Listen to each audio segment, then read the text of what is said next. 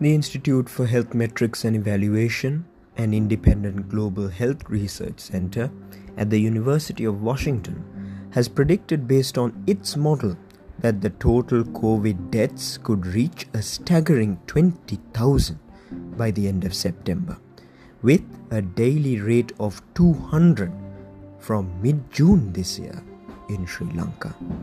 So, what went so wrong?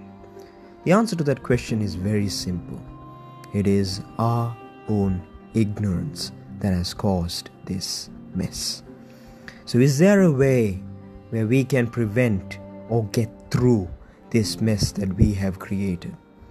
Well, the answer is our very first episode. Tune in wherever you can find my podcast and, most importantly, the Rooftop Studio Bar's Instagram page. This is the Wannabe Jack podcast. Hope you stay informed.